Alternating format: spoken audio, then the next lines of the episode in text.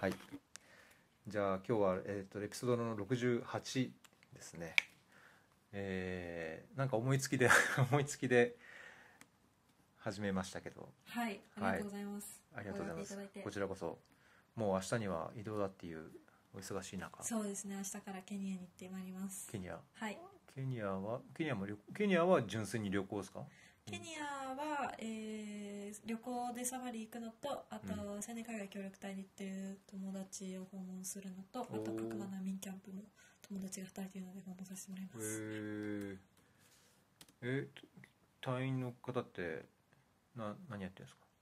えーと、少年の更生施設なんですけども、罪を犯してしまった少年と、親が罪を犯してしまって、プロテクションが必要な少年と、どっちも混在しておえー。生ー活してる青少年青少年活動そうですね。はい。青少年活動ですね。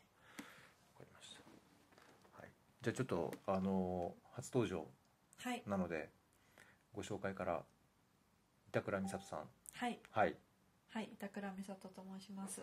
はい、えー。あのーそうですね。僕知ったのはツイッタはい。ーでなんかすごい面白い面白いっていうのかな まあなんか勉強になるとも言える活動というか動きをしたので前々から気になってたんですけど。ありがとうございます、本当ヨルダンでお会いできてよかったです。こちらこそはい。ツイート拝見してたので、え本当ですか？あししましたもちろん。ありがとうございます。はい。じゃあなんか簡単にあの自己紹介をはい。お願いしていいですか？はい、えー私はあの神戸の出身で大阪大学の国際公共政策学科というところを卒業してそのままあの就職せずにイギリスのダラム大学っていうところで平和構築の修士課程に進学しました。で、えっと、去年の9月でこちらのコース自体は終わったんですけどそこから1年間ギャップイヤーをとって取ってですね両親は早く就職してほしいにもかかわらずバックパックで旅行したり NGO でインターンしたり好きなことをやらせてもらってます、えん。ー9月からコンサルティング会社に就職予定です専門は平和構築？はい。前々からもうずっと関心があったんですか？そうですね。学部の時から。学部何年生だろうの時からでも平和構築に行こうというふうに決めてました。へええ僕大学ははい。平和構築っていうよりも公共政策？そうですね。なんだろう、まあ、政治法律あと経済をまんべんなくやって、うん。なんとなく立体的に政策とかをやりましょうっていう学部だったんですけど、まあうん全部やるからなんだろう逆にどれも 専門っていうほど極めてないかなっていうよううなん。ところもあったりですね。でだけど公共政策って言っても、はい。そのまあ、日本のじゃあその公共政策っていうわけじゃなくて、はい、その開発協力というか国際協力的な公共政策はいっていう感じなんですか、あーでも学部自体は本当にいろんな授業を自分の好みでカスタマイズして取っていくっていう感じだったのでうん。個人によって全然違うかなと思います。途上国に関する授業を取ってる人もいるし全く取ってない人もいるしっていう感じです、えー、え板倉さんは私はそうですねあの途上国開発関連の授業があれば取ってましたしただ、うん。まあそのバリエーションもそんなに多くなかったので、うそのん一般的な民法だとか憲法だとかとかも履修しました。なるほど。じゃあもう結構その頃に国際協力というかうん世界っていうかそういう社会課題世界の問題に興味を持ったって感じなんですか、そうと高校の時からおそっち方面に興味がありました。へえなんでなんでそんなそんなことに なってしまったのか。ななってしまったのか。なんかもともと小説家になりたくてすごい6歳の時くらいからもうなんか書いてたんですよね。おう一番記憶に。全然違うじゃないですか。全然違うんですけどなんか多分ある時に本を読むっていうのとかなんだろう小説家って豊かな人のための仕事だっていうふうにうん。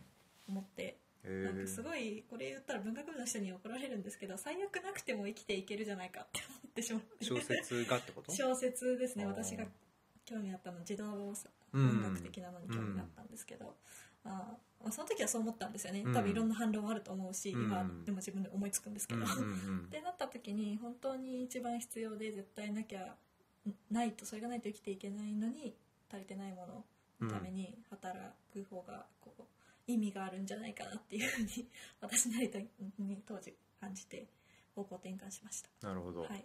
だけどそその何か今なないけどもはい。あった方がいいっていうかなきゃ困るものっていうと、はい。まあ、必ずしもその国際的な課題うんに限らないじゃないですか。日本だってそうですね。いくらでもあると思うんですけど、うん。それでなんでこう、まあ、日本のそういう社会課題っていうよりも、うん。まあ、平和構築みたいに、うん。まあ、世界のどっかでうん。問題になってることにうん。気が向いたんですか？うーん。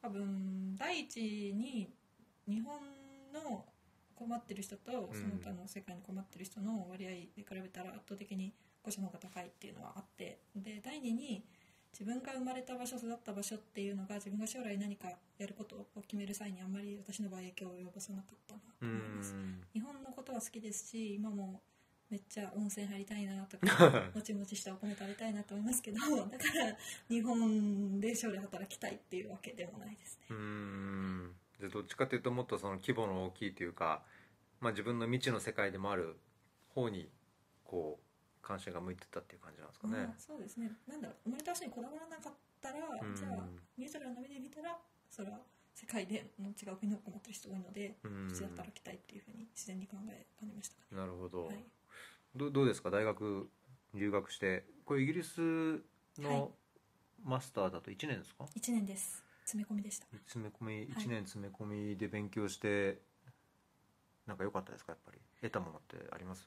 うーんまあいい点も悪い点もあるんですけれども、うん。やっぱり平和構築って学部で特に勉強できることじゃないので、それをこう全体像をさらっと今言われてる平和構築という学問の全体像を見れたっていうのは良かったかなと思います、うんはい。あと割とプラクティカルなコースだったので実際にあのファンディングプロポーザルをかめっちゃ書かされたりだとかいろんなグループワークでロールプレイがあったりとかっていうのをやった時に、本当に例えば全然違うバックグラウンドの学生とか平和構築って言ってもどちらかというと平和構築安全保障の手段ととして捉えてて外務省だとか自国の防衛省に勤めたい、もしくは軍隊に入りたいっうん。ていうバックグラウンドの学生とディスカッションしてみたらまあまるで意見が合わないとか。なんかそういう将来自分が働くであるところ,、ところの縮図的なものを体感できたのは有意義だったかなと思います。うん周りの同級生っていうか学生はどういうバックグラウンドでどういう国の人が多かったんですか？えーほぼヨーロッパ人ですね。あそうなんですか。4分の1がイギリス人、うん。で多分残りのその留学生の8割がヨーロッパ人、ん。残りの2割がアジアアフリカの国から1人ずつ。一人ずつ？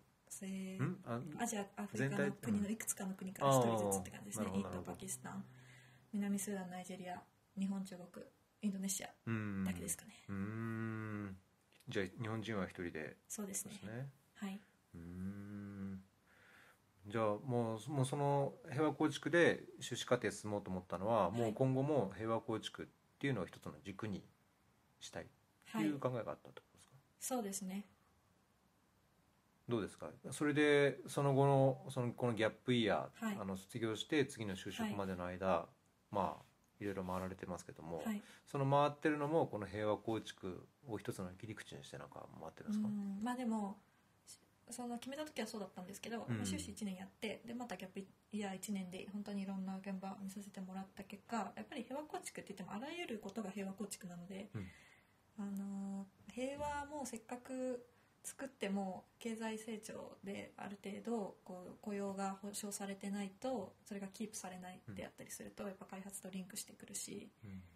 で開発進めようにもある程度治安が維持されてないと投資ができないとかもう相互リンクでずっとリンクしてるものなんでこう切り分けるものじゃないしっていうのは結構感じました。うん。平和構築になるほど。補修っていうのも。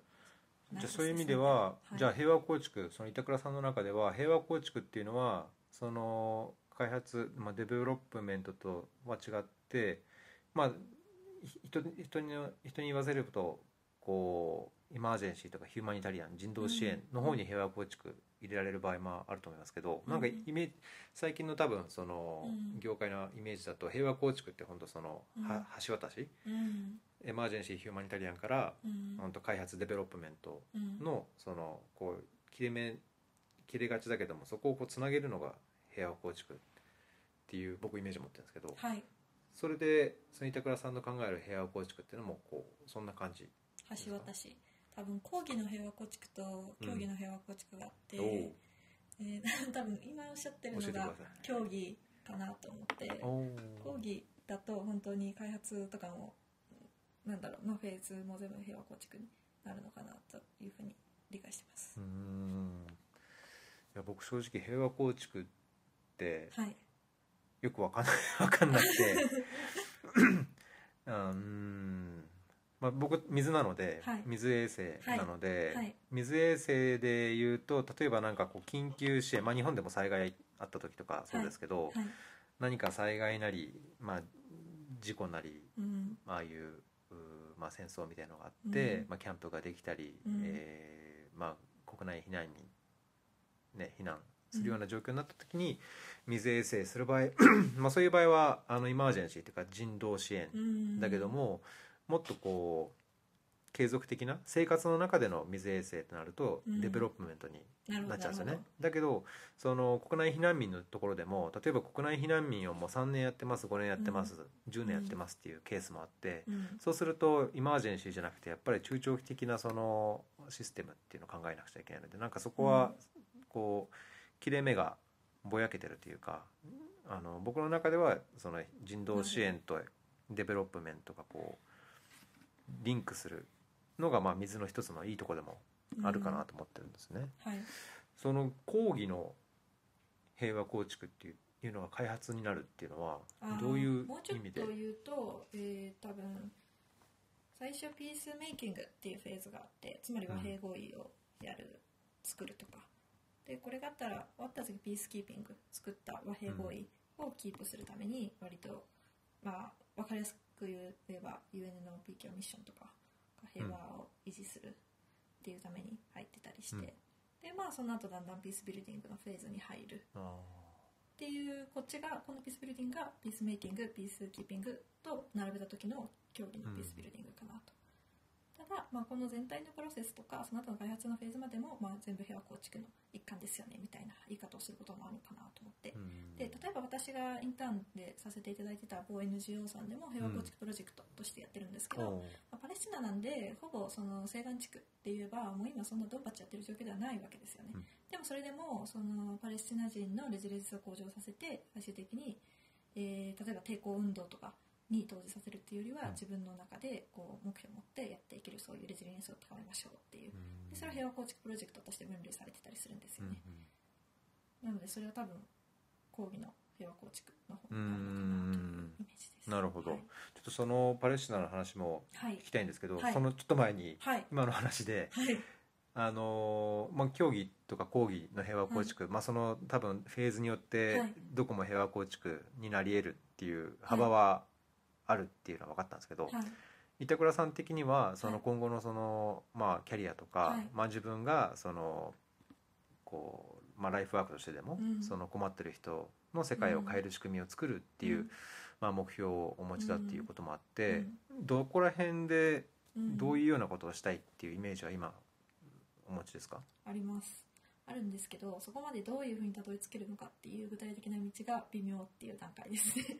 お えっーと多分自分が一番興味あるのは本当に国家建設的なところで、えっと、じ私のやってた修士論文とかだとどういうえーレジチマシを持って一番最初のえー国家建設をする時の、あーディシジョンメイクが行われるのか。つまり私たちの、えー国だったら憲法があるのでそれに基づいて、えー憲法とか法律があってそれに基づいて国会議員が選ばれてとかこういうのがありますけどこの憲法も何もない段階で最初に決める decision making の legitimacy って何が支えてるんだろうみたいなこういうところが修士論文の、えー研究テーマだったんですね。でっていうような本当に一番あの state building って言葉に置き換えられるようなフェーズの peace building に一番興味があって修士では勉強してたんですけれども、まあ、多分ここにこういうところで仕事をする人ってどういう人なんだろうと思ったら、まあ、外交官になるのかどっから行くかなっていうふうに考えた時に私はまずコンサルタントっていうキャリアを選択したので多分講義の平和構築として捉えたところからいろんなところにトライしていって、まあ、キャリアを積んだ先にそういったところで仕事することもできるのかなというふうに考えてます。うん僕もそこら辺よく知らないですけど、はい、そのなんか比較的ピースキーピングに近いところでのピースビルディングってイメージが今聞いて思ったんですけどそうですね。るとなんかああいう国連なんとかうん。うんミッションみたいな、ミッションとか、はい、なんかありますよね、はい、あの昔シエラレオネとかでもあったし、南スーダンでもありましたかね、はい、ああいうようなイメージですか？あ、興味あります。うん。京都とかでも働いてみたいなと思います。それ以外になんかそういう法作りっていうか制度作りき基礎作りみたいなのやるのってどっかなんかあるんですか？今までの多分、まあ、JICA も法整備支援みたいなのをカンボジアとかベトナムでやってましたよね、うん。うん。っていうイメージがありますね。まあ、じゃあある程度その本当のあのピースキーピングでない、まあ、だけどカンボジアは一時キピースキーピングが入った後にやってますそうですね。まあはいまあ、じゃあ場合によっては本当にある程度安定してればそういう国連機関でなくても、まあ、JICA でもやってるから、まあ、そういうところでもいいかなっていう感じ。そうですね。そのなんだろう国連とかにも興味はあるし NPKO とかまさにどういうふうに動いてるのかすごく見てみたいんですけどなんだろう期間にこだわるっていうよりは自分がやりたいことができるところでっていうやりたいことベースで将来お仕事ができればなというふうに思ってます。なるほど。はい、すごいですね。いやー僕若い時っていうかそんなあんま 考えたことなかったから すごいすごいなと思ってたんですけど。その、まあ、やりたいことの中に、まあ、まだパレスチナに行かないんですけど、はい。やりたいことの中にはい。このギャップイヤーの目標はい。っていうのをなんか持ってその卒業からはい。次のこの9月の就職はい。までのこの1年間うん。やりたいことを目標持たれてるっていうことですけど、はい。どういう目標を持たれてるはいんですか？ギャップイヤーの目標、えっと、3つあって、ええ。ちょっと聞いていただいて嬉しいんですけどまず1個目がやりたいことを全部やると。でこれもキャリアとかそういう硬いって言ったら 話に関わらずあのナルト途中でまでしか読んでなかったから全部読むとか。ナルトナルトって、ま、漫画ですか？漫画です漫 中学生の時に中任試験で終わってるから全部まで読むとか最後まで読むとかあとエジプトずっと行きたかったんで1ヶ月ぐらいこう本当にのんびり何も考えず周遊したりとか。あとダイビングずっとやってみたかったんでライセンス取ってやってみるとか。こういうちょっと今まで時間なくてやってこなかったことをどうでもいいことも含め やろうっていうのが一つ目の目標ですね。なるほど、はい。うんで2つ目の目標が特にやりたいことのうちの1つであのローカルのローカルじゃないフィールドの NGO でインターンするっていうことをすごいやってみたくて。で特にコンサルっていうキャリアを決めてまた就活を通してどういう仕事でどういうスキルが身につくかっていうなんとなくのイメージが得た今これをもって自分がどういうふうに今後キャリア構築できるかとか何ができるかっていう目で現場を見てみたい。でさらにそこから具体的なアイディアでここまあ多分34年ぐらいはコンサルで勤めると思うんですけどその間どういうことが自分にできるのかそのアイデアを得たいっていうのが2つ目ですね。で3つ目が本当に今までいろんなとこ行ってきたんですけど、まあ、勉強しに行ってるだけで特に何も別に大したことできないんですよねやっぱり。っていう中で何でもいいからこの1年はこう小さくてもいいから何かしらインパクトを誰かの役に立つことを やってみたいっていう3つがありました。うーん。どうですか？あとん？うーんと9月だか？ら1か月？そうですね。8ちょっとだけ？月の半ばには帰るんで。もういそうするともう1か月ちょうど1か月ぐらいですね。そうですね残り1か月ですけど、はい。3つのうちどどんだけできました？まあ、1つ目は、まあ、やろうとしてたことは大体できたかな。うん。なただやるなんか一つクリアすると次はネパールでハイキングしたいとか。次々と湧いてきて、えなんかこれはやり終わらないなってえいうまあ確か結論、になるほど、はい。まあ、だけどある程度のことをやったある程度はできたんですけど、はい、次はネパールでトレッキングとモンゴルでシルクロードを駆け抜ける。馬に乗って駆け抜けるということをしたいなと思います。はい。そうですねでも2番目は本当にいろいろ見せていただいたのでいろんなことができたかなというふうに思ってます、うーん。なんか具体的にこんなのが良かったとかはい。なんかあります？それ次の話になんかそうですね。あれにつながります？次にはつながってくる話ですね。うん。じゃあちょちょっと取っておきましょうか。はい。3番目のなんかインパクトを作るっていうのもなんかつ次につながります？そうですね。おすごいじゃないですか。じゃあだいぶなんかこう形にしてやってる感じですね。そうですね。ライターなのでちゃんと構成練ってきました。すごい。ライターってなあのどっかに書いてるんでしたっけ？はいコメディアっていう学生のし10代20代の視野を広げるメディアコメディアっていうところでうん。4年ぐらいライターさせてもらってあそんな長くやってるんですか？そうなんです。おお本当にもうコメディアがもう Facebook と Twitter のフォロワーが5人とかしかいない時代からずっうん。と最初から書いてるので、へはい、え愛着があります。いや確かになんかすごいですね。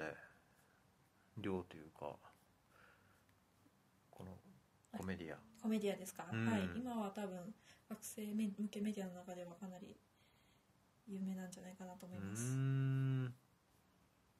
なるほど。じゃあはい。もうそこで鍛えた構成力を生かして 今日の準備を。やめてくださいハードル上げるのいえいえそうかそうかそうか。じゃあそのまあコンサルのスキルを持って何ができるのかという点で現場を見てなんかこうアイデアを得たりまあなんかインパクトを生み出すっていうや目標の一つはい。にもなるヨルダンとパレスチナのはい。お話をはい。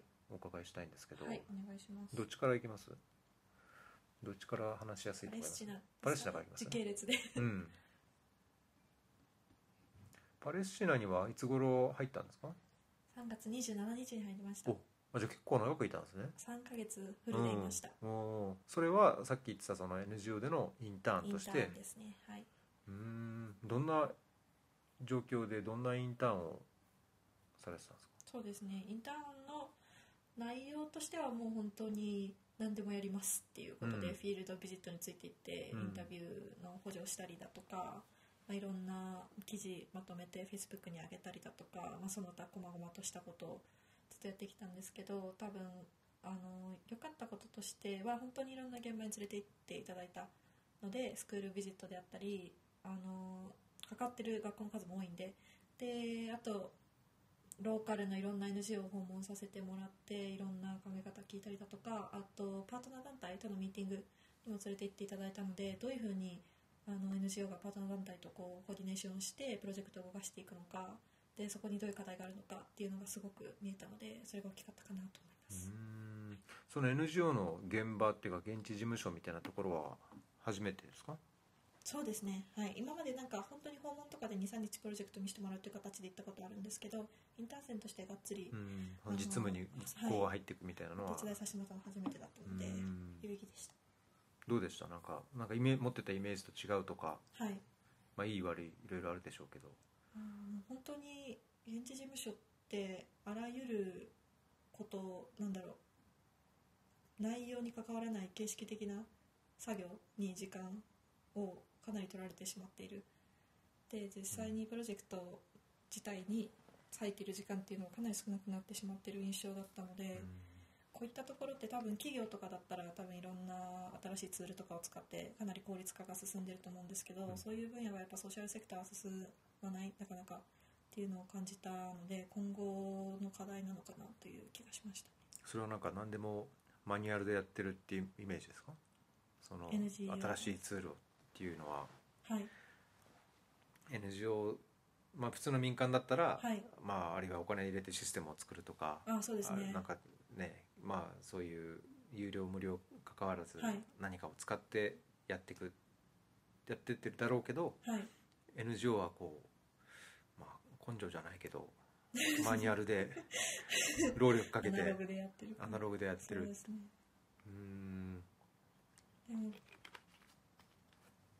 なんかそこから新しいそういうアイデアを生み出してきたって感じありますか？なんか自分で思いついたアイデアとか、こういうことをやりたいとかうん、こういうふうにすればもっとこう効率が上がるんじゃないかとか効果が出るんじゃないかとか。っていうのもありますけど私今ここに具体的なアイデアって書いてるんですけど、まあ、そういうのも含めてあのなんだローカルあの例えば起業家とかの支援とかにだんだんこう興味も向いてきまして、で、はまあ、つまりあの NGO が国際 NGO が中間支援団体として入るっていうことがものすごくいろんなことを難しくしてるっていうような気もしまして、NGO がはい、なんかその良くなる状況にさせてないみたいな意味ですか？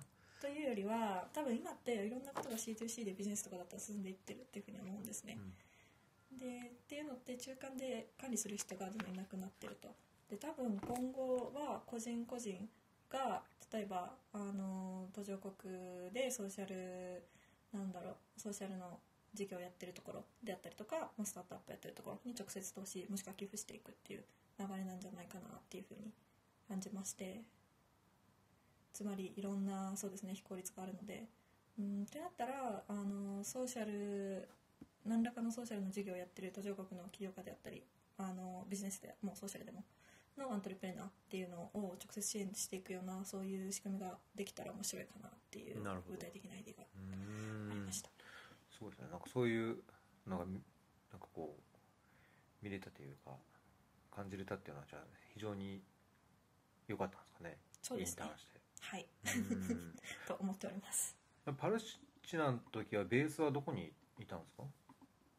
あともう本当にあっちこっち動いてました。あ。最初エルサレムでいて次ベツレヘムで、次ラマンラーで。うん。動こうと思って動動いたのではなく、あのー本当に最初はエルサレムの、あのーところでエアビーで取ってた宿が家主に断られてダメになった。でじゃあ次ベツレヘムに移動したベツレヘムに移動したけどいろんなトラブルがあって今度ラマンラーに移動したっていう感じでベドウィンのごとく1なるほど。ヶ月ごとに移動しました。あじゃあそれはもうそのインターンとしてどっか手配してもらったんじゃなくてもう自分であ自分です探して。自分です。はい。この頃ってちょうどこの独立ん？75周年？75周年でしたっけ？違うな。70イスラエルの建国の70周年、70周年か、はいそのごたたごたの頃だったじゃないですか。はい。どうどうでした？私もちょっとでもどういう感じかなと見に行こうと思ってあの大使館が移動した次の日のでも見に行ったんですけど本当に外野から見る予定だったのががっつりティアガス食らって でもう本当に知らない人の家にパレスチナ人と一緒に飛び込んで逃げて逃げてで塀よじ登って知らない人の車の上に飛び降りて逃げて大変でした。マジっすか？はい貴重な経験ですね。そういえばツイッターでなん上げてましたよね。デモの時のあれ。はい。うーん。そんなそんなすごかったんですねだけど。そうですね。うーん。まあそれでもなんかいやガザに比べればみたいななこいや本当にそうです、ね書いてましたっけ？やっぱりあのーまあ私も初めてだからびっくりはしたんですけど西岸では実弾ってデモに対して使われてないんで今回もあのーまあ、ティアガスとあと音がバーンってなるやつとかですね。で、まあ、ガザだったら実弾で本当にやって今回も70名とかの方が亡くなってるので多分西岸のデモは現地のパレスチナ人も言ってたんですけども、まあ、こんなのゲームだと。うん。ゲームに過ぎないと。だって面白いでしょみたいなことを言ってましたれもそれもまあなすごいなって感じですけど、そうですね。このデモの動画と写真リンク貼っときますね。あありがとうございます。この泣くば抗議の近所の泣くばの抗議運動って書いてますね。ベツレヘム。これ貼っときます。その時ベツレヘムにいまうした、ん結構だけどこれ動画で見るだけでもやっぱすごいですよねそうですね。そんなに恐怖というかあれはなかったですか？いやめっちゃ怖かったです。あの、うんバンバンバンバンってなりながらみんなでわーってパレスチナ人と一緒に私逃げてる時になんか本当に、うん。なんで今日こんなとこ来てもらったんやろうってめっちゃ思いました、うん。いやーすごいですね。だからこれまあなかなかできない経験としていよく捉えていいもんなのかどうかちょっとあれですけど。そうですね。催涙ガス撃たれたら玉ねぎが効くっていういらないライフハックを手に入れました。え？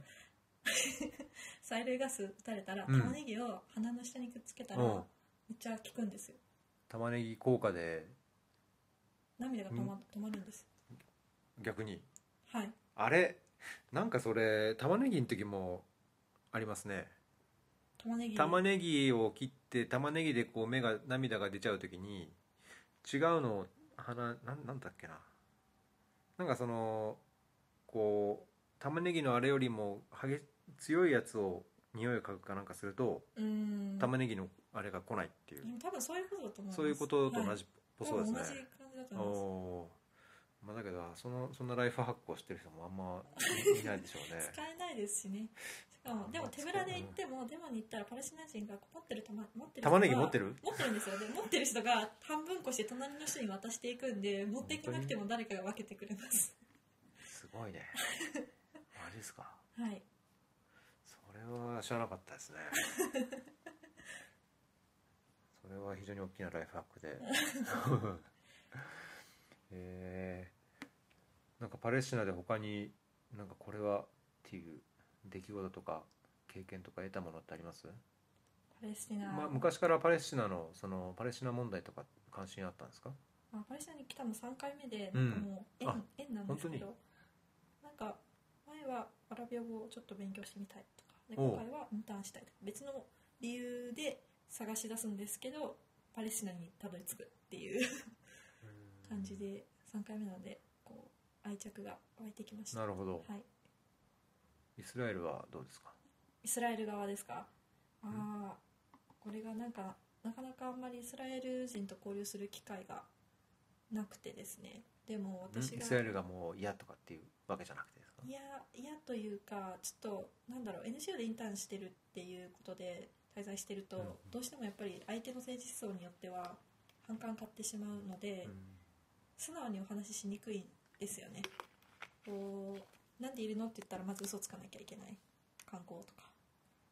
で多分自分のことを話していくためにしばらく話した相手の政治思想を探ってからじゃないとこう話ができないのでそういった面でちょっと仲良くなりにくかったっていうのは反省としてありますうね、ん。もうまあ何度も来てるっていうのはありますけど、まあ、これまでその3回来てはい。その現状、まあ、特に今回そのナクバのデモにも参加して。うん。なんか感じたこととか気づいたことってなんかあります？パレスチナに関してですかね。パレスチナに関して、うん。まあ、パレスチナを見た上でこう考える日本のことも含めて。うんうんうん。なるほど。現状を見て今うん。今感じてること。そうですね。多分あのヨルダンの話にもつながるんですけどやっぱりすごい過酷な状況で多くの人は大体の人はそのパレスチナって本当にもう占領されてていろんな物流の自由もないし人の自由あの動きも自由じゃないし例えば何かうーんスタートアップ立ち上げようってなってもこう輸出の制限がある。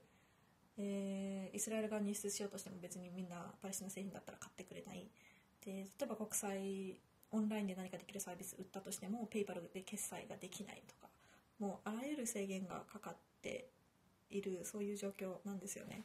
ってなった時に大体の人はそこで例えば仕事失業が失業率が高くなってしまったりするんですけどもどこの場所にいても生きていける人っていてなんかそういう人たちっていろんなこうレギュレーションとかをかいくぐってなんとかビジネスやったりなんとかお金取ってきてこうすごいたくましく生きてるんですよね。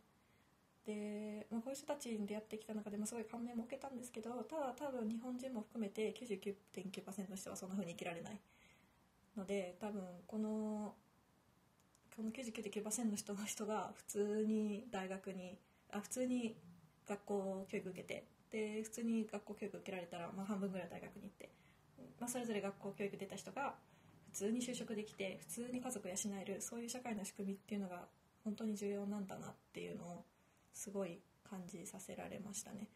なので自分も結局やっぱりそういう最終的に社会の仕組みを作るっていうマクロなところで働きたいなっていうような決意を新たにしましそうするとなんか平和構築に限らずたはい。もう少しもっと幅を持たせてはいこう、まあ、社会との関わり方、まあ、仕事の仕方を捉えるようになったっていうような意味もあるですか？仕事としてはやっぱり社平和構築っていうのがやっぱり一番の関心、今のところは関心ですね、まあ、でもやっぱりあのとりあえずビジネス分野であーまあ就職先はパブリックセクターの案件もあるし今後増やすっていう方針なんですけど、まあ、多分ビジネスセクターで最初働いてっていうキャリアになっていく中で多分ビジネスセクターのいいところスピードが速いとか、まあ、いろんな新しいツールテクノロジーを導入できる、まあ、キャパがあるからなんですけど多分そういう経験を持ってそっちの平和構築セクターとかに行った方が多分幅広い解決策が立案できたりとかこう選択肢が広がるのかなっていうふうに思うので確かにそういう意味では仕事のに対する考え方も幅が視野が広がったかなと思います、うん。はい、なんかその最初の方にあのおっしゃってたそのパレスチナの状況を見て、まあ、必ずしもその NGO っていう、まあ、中間に入って支援するうん。ものでなくて、まあ、直接あの P2P みたいな形でやるっうんていうのは、なんかそれこそツイッターでもよかった新しい国際協力みたいな、うん。まあ、今後、まあ、まさにその変わっていくうん。一つのあの方向性の一つかなうん。っていう気はしますけども、うんそのご自身のキャリアを考えるにあたって、はい。そこはそのまあそその組織や団体がどうこうではなくて、そのやりたいことを、まあ、その関心のあるところでやるっていう意味では、もう自分で何かやっちゃうみたいなことも一つとしてあるのかなっていう印象を受けたんですけど。起業ってことですか？企業まあそれが組織としてしないにしてももううん仮に個人でやるにしても、うん。あのーそういうどっかに属して何かのミッションに基づいてやるっていうわけではなくてニーズがあるところにできる形で自分でも動いちゃううん。っていうのもあるような印象を受けたんですけど、将来的にってことですか？今すぐってことですか？うんどちらでも。はい。そういうのはやっぱり頭の中で考えてるか？はいありますね、うん、で個人としても多分今後コンサルタントとして働くのと並行して、えーさっき述べてたような、まあ、途上国のき起業家を直接支援しできるようなサービスをできたらなというふうに思っていたりもします。うん。しあと個人的に多分プロボノでコンサルも回してでソーシャルの団体とかに何かしらそのフィーが払えないようなところに自分がボランティアできればなというふうに考えてます。すごいですね。すごいですね。いやとんでもないです。いやーちょっとそのそこら辺の話最後のその、はい。今後のところについてあの最後話す前に、はい。ヨルダンはい。でのお話をちょっと、ダンですね。ええお伺いしたいと思うんですけど、はいパレスチナでその NGO のインターンうん。を終えてきたんですか、ななんかそのヨルダンに来る理由っていうのがあったんですか？とこれビザの更新のためにヨルダンに一時的に入ったつもりだったんですけれども、えーどうやらもうイスラエルに再入国するのがすごく難しいということが分かりまして、えーというのもあの私の友達が一回私がイスラエルにいる時に来てくれたんですけども空港でちょっと名前を出した結果1時間板倉美里について調べられて次の1時間で私についてひたすら尋問を受けてでその尋問を受けてる際にもうパレスチナに出入りしてラマンラに住んでてボランティアしてることも分かってるって言われたらしいんですよ。めっちゃキモいじゃないですか。だからもうそういうのがもう全部バレてるんですよね。何かしらのスパイがいたりだとか SNS を検索してたりだとか。で中で私のボランティアしてるっていうのがもう分かられてる。明らかに長期滞在3ヶ月か2ヶ月してる友達は全員もうリジェクトされてて再入国の際に。で、まあ、唯一入国許された人も、まあ、1週間2週間とか。で家族がたまたまイスラエル人だったから。っていう感じだったので、まあ、これはもうリジェクトされるだろうっていうふうになった時に ちょっとイスラエルにリジェクトっていうのが残るのがリスクかなって思ったので。うん残るっていうのはどういうことそのつまり今後例えば別の国にビザ申請する際も、今までリジェクトされた経験ありますかって聞かれるわけじゃないですか、そうでしたっけ？はい、例えば。ああじゃあ申請してそういう実績になっちゃうとやっぱりまずいと。だけどイスラエル、そうイスラエルですからね。いいですかね。いやわかんない。わかんない。まあでも本当に私の友達も4時間ぐらい尋問されたりとか、あと送り返されてとか、うん。ひどい扱いを受けてっていうのもひたすら。すごいらしいですもんね。もうあそうですね。はい今回は断念うしました。なるほど、はい。今までだけど3回あ今回3回目ってはい。言ってたじゃないですか、はい。その前の2回はそういうインターンとか NGO とか関係なかったから特段問題もなかった。1回目はもう簡単な旅行でしたね。で2回目は、えっと、ローカルな NGO でお手伝いしてました、まあでも1ヶ月だったし別に今回も3ヶ月で出るときは別に何も止められないんです。もう一回入学しようとしたら止められますねじゃあしばらくほとぼりが冷めるまでは来れない来れない感じです。なるほど。じゃあそれでちょっとのつもりで来たヨルダンにしばらく3しばらくといっても3週3週間。まあ、3日で帰ろうと思ってたので。そこからしたら10倍になっちゃった。えらい長くなったなあ10倍じゃないかって感じです3週間になっちゃった。えー、それでヨルダンでは何されてたんですか？えーヨルダンではですね3年前にもヨルダンに来たことがあるんですけどその時お世話になったサダーカっていう団体の方にコンタクトを取って、えー当初目的はマサさん？あそうですね。マサさんにコンタクトを取らせてもらって当初目的は3年前ホームステイさせてもらったライダーさんファミリーに会いに行く。で、まあ、それを会いに行って、えー再開を果たしたんですけれどもその後あのこちらでサダーカの、まあ、インターンというんですかねとして活動されてた方と合流してその方に巻き込まれ このその方が関わってるいろんな団体に訪問させていただいて何かしら自分で小さなインパクトが残せないかなとあがいてきた3週間でした。うーんインターンしたっていう感じですか？そういうわけじゃない。あ定かの名前で別に私自身活動してたわけじゃないんですけど。まあそのお手伝いをしながら。そうですね大野さんの相談役として。はい。定かの方の相談役として。3週間なるほど。うーんどうでした？ヨルダンその、まあ、パレスチナとまた状況も違いますし、はい。ね、シリア難民はいとなると、はい。またパレスチナ難民とも違いますけど、うーん。そうなんかこう気づいたこととか違いとかうん。あります？やっぱりあのパレスチナとあのある種そのユニークパレスチナにいるシリア難民の方がユニークな政治状況で可能性を最大限発揮できない状況にあるっていう意味では共通してるのかなというふうに思って、あのトルコとかだったらまた状況別みたいなんですけどヨルダンに来ているシリア難民の人はあのご存知だと思うんですけど就労ができない。で起業の際もあの相当なお金が求められるヨルダン人のパートナーがいなきゃダメ、うん。できたとしても70%従業員の70%はヨルダン人じゃなきゃいけない、でヨルダン人だったら2日でで少額のお金で会社が設立できてもシリア人だったら何ヶ月もかかるだとか。もう本当にいろんな制限をかけられてる中で生活をされている。で特に私が出入りしてた東アンマンの割と貧困地域と言われる地域であれば、えー内戦であの旦那さんが亡くなって本当に一国の大黒柱が働けない。あのっていう中でもう奥さんも特に仕事はない。で UNHCR の支援っていうのが最初あったけどそれがもう今ではかなり限られてて、え FAO からのフードクーポンだけそれも少額っていう中でもう本当に特に何もそうですね生計を立てる手段がないんですよね、っていうユニークな環境を見てきてやっぱり先ほど述べたような社会のインフラっていうのがすごい重要なんだなということを再認識しました、じゃあそこでもやっぱりその普通に生まれて普通に教育受けてうん。っていうやっぱそういう社会の仕組み作りっていうのをなんかやっぱりやりたいなっていうのを再確認したっていうそうで感じですか？すねはい。それはあると思います。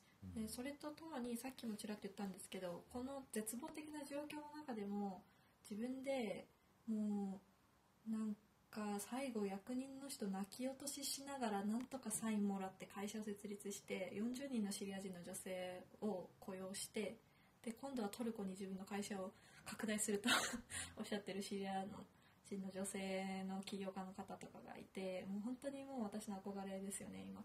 なんかやっぱりなんか世の中の人ってもう日本人もシリア人もパレスチナ人も全部含めて本当にやるって決めて最後までやり通す人とそれ以外の人しかいないのかなという気が彼女を見て本当にしました。うん。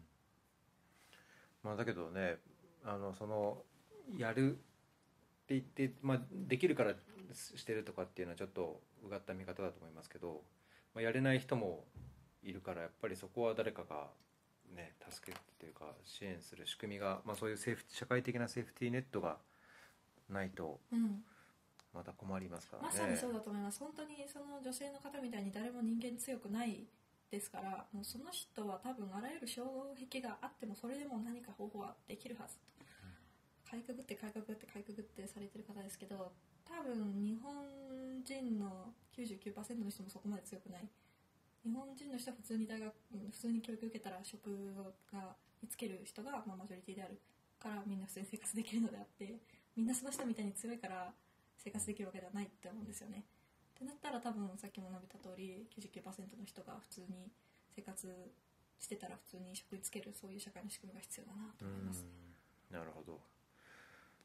気がつくと結構時間もはい。経っちゃってますけども、その最後に今後、はい。まあ、仕事であれその、まあ、ライフワークというかプライベートであってもまあいろいろあのすごいご自身の考えを持って、はい。あのいろいろやってこられてるとは思うんですが、まあ、どういうようなその課題、まあ、今言ったその99%の人が普通に、あの生きていける、まあ、いろんな教育が必要なものを受けてうん。生きていけるようにする社会っていうのが、まあ、一つの大きなビジョンとしてあるとしたら、うんうん。まあ、具体的にどういうような形でご自身はそういう社会課題に関わっていきたいどういうような取り組みをしたいとかっていうのを具体的にありますか？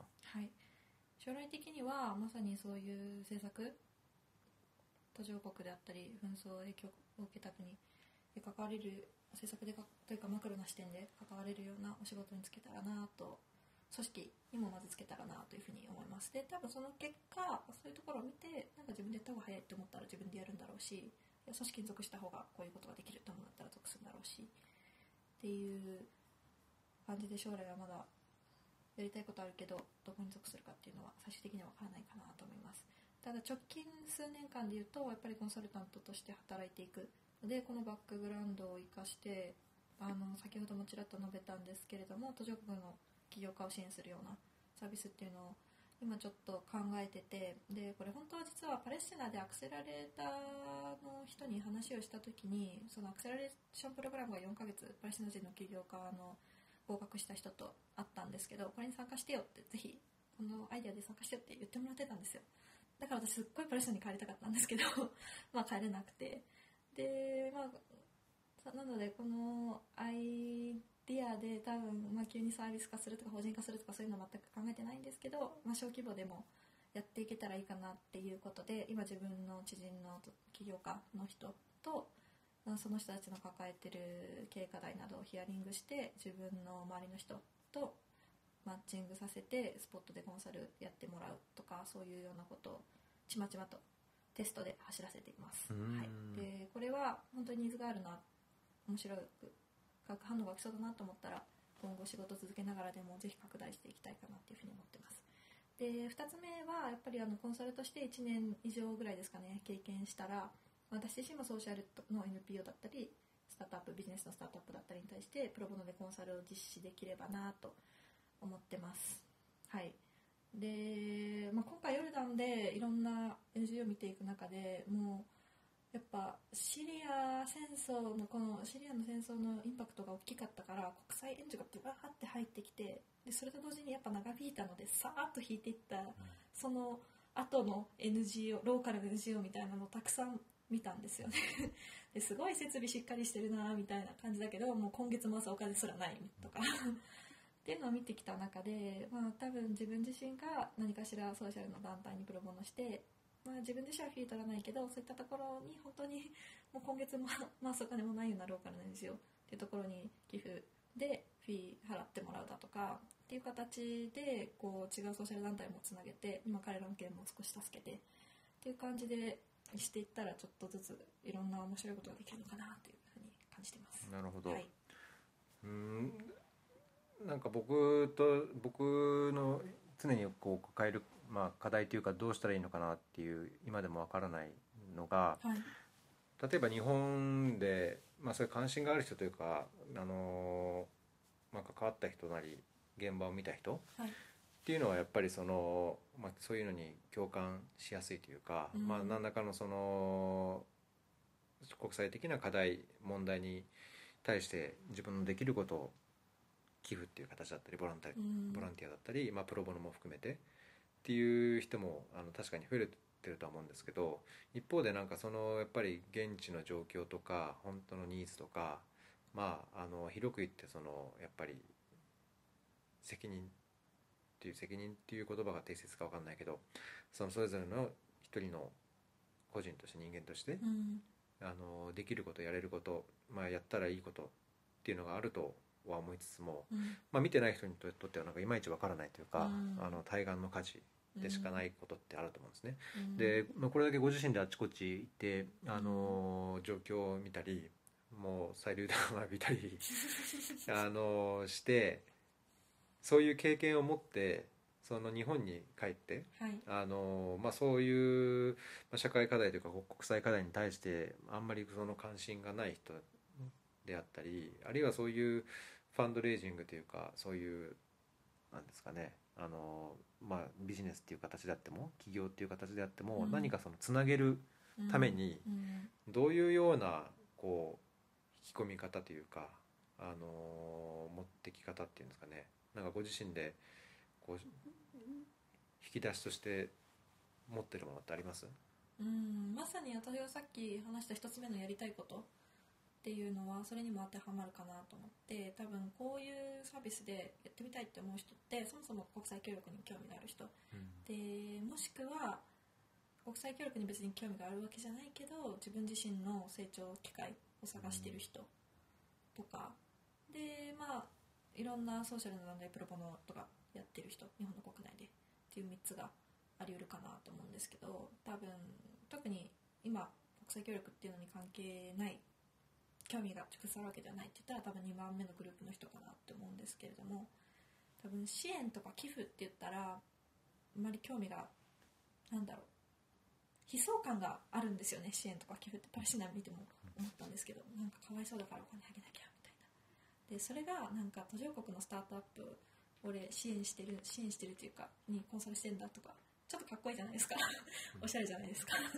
で例えばリクルートキャリアの参画っていうサービスがあったりしてそのまあ企業に勤めてる人がスタートアップにスポットでこうディスカッションしたりコンサルしたりみたいなことをやったりっていうのがあるんですけど、まあ、そういうところに行く人ってやっぱり自分の成長機会とかを求めてる人なんですね。支援したいっていう気持ちより多分そういう形で別のなんだろうあのインセンティブとかモチベーションでそういった別の形の寄付以外の支援の選択肢を提示することによって違うモチベーションで入ってきた人がその支援というかそのそこに参画することを通してだんだん途上国のことも知っていってでそこから何かしらシンパシーを感じたり世界の反対側ので起きてることに関心を持ってもらったりっていうふうにつながりうるのかなというふうに思ってます。なるほど。はい、もう帰ったら就職ということですけど、はい。まあもちろん就職してもあの、ね、自分のこうアスピレーションを持っていろいろやることになるんでしょうけどもなんか今思うとこあります？もう帰って就職っていうのに。なんて。ななんかおかしかったです。かいや 思うところですか？思うところ。いややった、まあ、とりあえずまずはもうコンサルで頑張ろうとはい。いうのもあるでしょうけど、あそうですね。あなんか働くのが面倒くせえなみたいな。いろんな気持ちがあるのかなと勝手に思っうたんですけど、ん、これちょっともう就職先の会社の人に聞かれたらアウトだと思うあ やめときますか？やめときますか？アウトだと思うんですけど。でも、うん。究極的にはその利益を作ることにそんなに多分興味はないんですよね。ダメだと思うんですけどコンサルタントになるのに。究極的にはそんなに興味はないしなんだろう。でもあの多分自分が将来的にこういうことがしたい。って今まで頭の中で思ってた。もしくは大学院の机の上で勉強してた。でっていうことをこの1年間現場でいろいろ見れてあもっとこういうことができたら自分こういうふうに関われるのにとかもっとこういうスキルがあったら自分にはもしかしたらこういうインパクトが生めたかもとかなんかそういうもどかしさであったり自分がこういう問題解決したいっていうあなんだろうパッションであったりっていうのをこの1年間こうふつふつとたぎらせてきたので、うん。多分もう本当に日本帰って思いっきり働いて成長したいっていう感じでやる気満々ですね。まあだけどそれはねお金別に会社の儲けにっていうのにまああまりこう直接的にならなくてもはい、多分仕事ってやっぱり人のためになるうん。サービスやものを提供するのが仕事まあそれが民間の会社であっても、うん。まあ、そういう意味では多分あの根っことしてはつながってるとこがうん。あるのかなっていう気はしますけど、なるほど、まあ僕勝手な個人的にはやっぱりどんな人でもそうこっちの世界に そうこうソーシャルっていうかあの、まあ、みんなで社会をより良くしようっていうふうにしとけば社会ってやっぱり良くなると思うので、そうですね。あのまあ、もちろん仕事として会社に勤めたり、まあ、公務員したりとかしてたとしてもなんか実際のこう本音というかやっぱ自分の一人の社会にこう生きる人としてはなんかそういう思いを持ってる人はどんどんどんどんこうボランティアでもプロボノでもうん。職業としてでもうん。関わってもらいたいと思うんで、うん。やっぱり、うん。ね、コンサルで経験積んでこっちの方に 来てもらえるといいなとは思いますけど。それはもう本当に100%うんまたこっちのフィールドに帰ってこれたらなと思います、はい、ですねそんなとこですかね。なんかネタ的にはそんな感じですけど、ちょっと言い残したとかあります？言い残したことですか、うん。これだけは言わせろとかっていう。いや結構喋らせてもらあったと思います。うんじゃああれですね。次ケニアに。はい。ケニアに行ってまたあれケニアにも前行ったんでしたっけ？ケニアには前はい。あちこち行ってますね。そうですね。実はこのそうですね1年間のあこの1逆に年一番最初に行ったのがケニアです。あそうなんですか、はい。あじゃあまたそこにまた戻る感じなんですね。そうですね。うーん。やることは違うんですけど、うーん。はい。なるほど。じゃあまたなんかね新たな発見っていうかこう開く何かがあるといいですね、そうですね。はい、まあ、楽しい楽しい時間になればいいっていうのもありますけど。そうですね、うん。ケニアで難民キャンプに行かせてもらえることになったのでうん。多分またあのヨルダンとかパレスチナのキャンプとは全然違うと思うのでその状況を見て、まあ、本当にそこでまた自分が何かできることは今後あるだろうかっていう視点で、ソマリアのキャンプってことですね。ソマあーカクマなので、えっと、んソマリア人じゃない？カクマってソマリア人。角マ難民キャンプですね、あの上の方で多うん。分ソマリアダダーブの方ですね、うん、そういう視点でまた現場を見させてもらえたらいいかなといううふうに思います、ん、すごいギャップイヤーですね。はい。やっぱりギャップイヤーはおすすめですか？学生に。あーメリットもデメリットもあるかなと思います。うん。ややっぱりあの自分の好きなことをやってうん。できる、でそこからいろいろ時間を取って距離つけ考えられるっていうのはすごく良かったんですけれどもうんまあ、今頃みんなもう就職してるのかとかなんか1年早く働いてたら今頃もうみんな次2年目かとかあ結婚したんだとか なんか社会のステージからみんなより一歩遅れてるような気分になったりしますね、まあそうですか、あ、はい。だけど就職してる人には得られない経験を一歩も二歩も何歩も先にやってるんじゃないですか。そうですかね。そう言ってもらえたらありがたいです。やっぱうんそういう焦燥感もあるのはあるので、うん。まあ正直なところだよね、はい。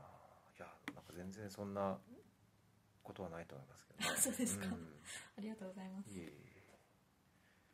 はい。じゃあそんなところで。はい。ありがとうございました。はい。じゃあ今日はそうですね。エピソードの68になります、えー板倉さんにこれまでのご経験と今後の目標といろいろお話しいただきました、あのツイッターぜひぜひフォローいただいてあと何かあります？まあ、このおコーメディア？そうですね。もぜひ見ていただいて。これ学生じゃなくなったらもう書かないですか？書けないんじゃないですかね。会社入ったら。じゃあもういいんですかね別にいや僕こうメディアな人じゃないから知らないですけど。そうですね。アメリカ留学編、うん、まあ、だけど学生って書いてきたんですけどギャップや編でラストかもしれないですね、まあ、だけど学生のためになる情報を提供すればね書けるのかもしれないですけどまああのすごいいろいろ記事があるのでじゃあこれのリンクも貼ってあありがとうございます。なんかあとあれば教えてください。貼ってきます、はい、ありがとうございました、はい、質問があればあの質問箱質問箱に。はい。そういうことでじゃあケニアお気をつけて。はいありがとうございました、はい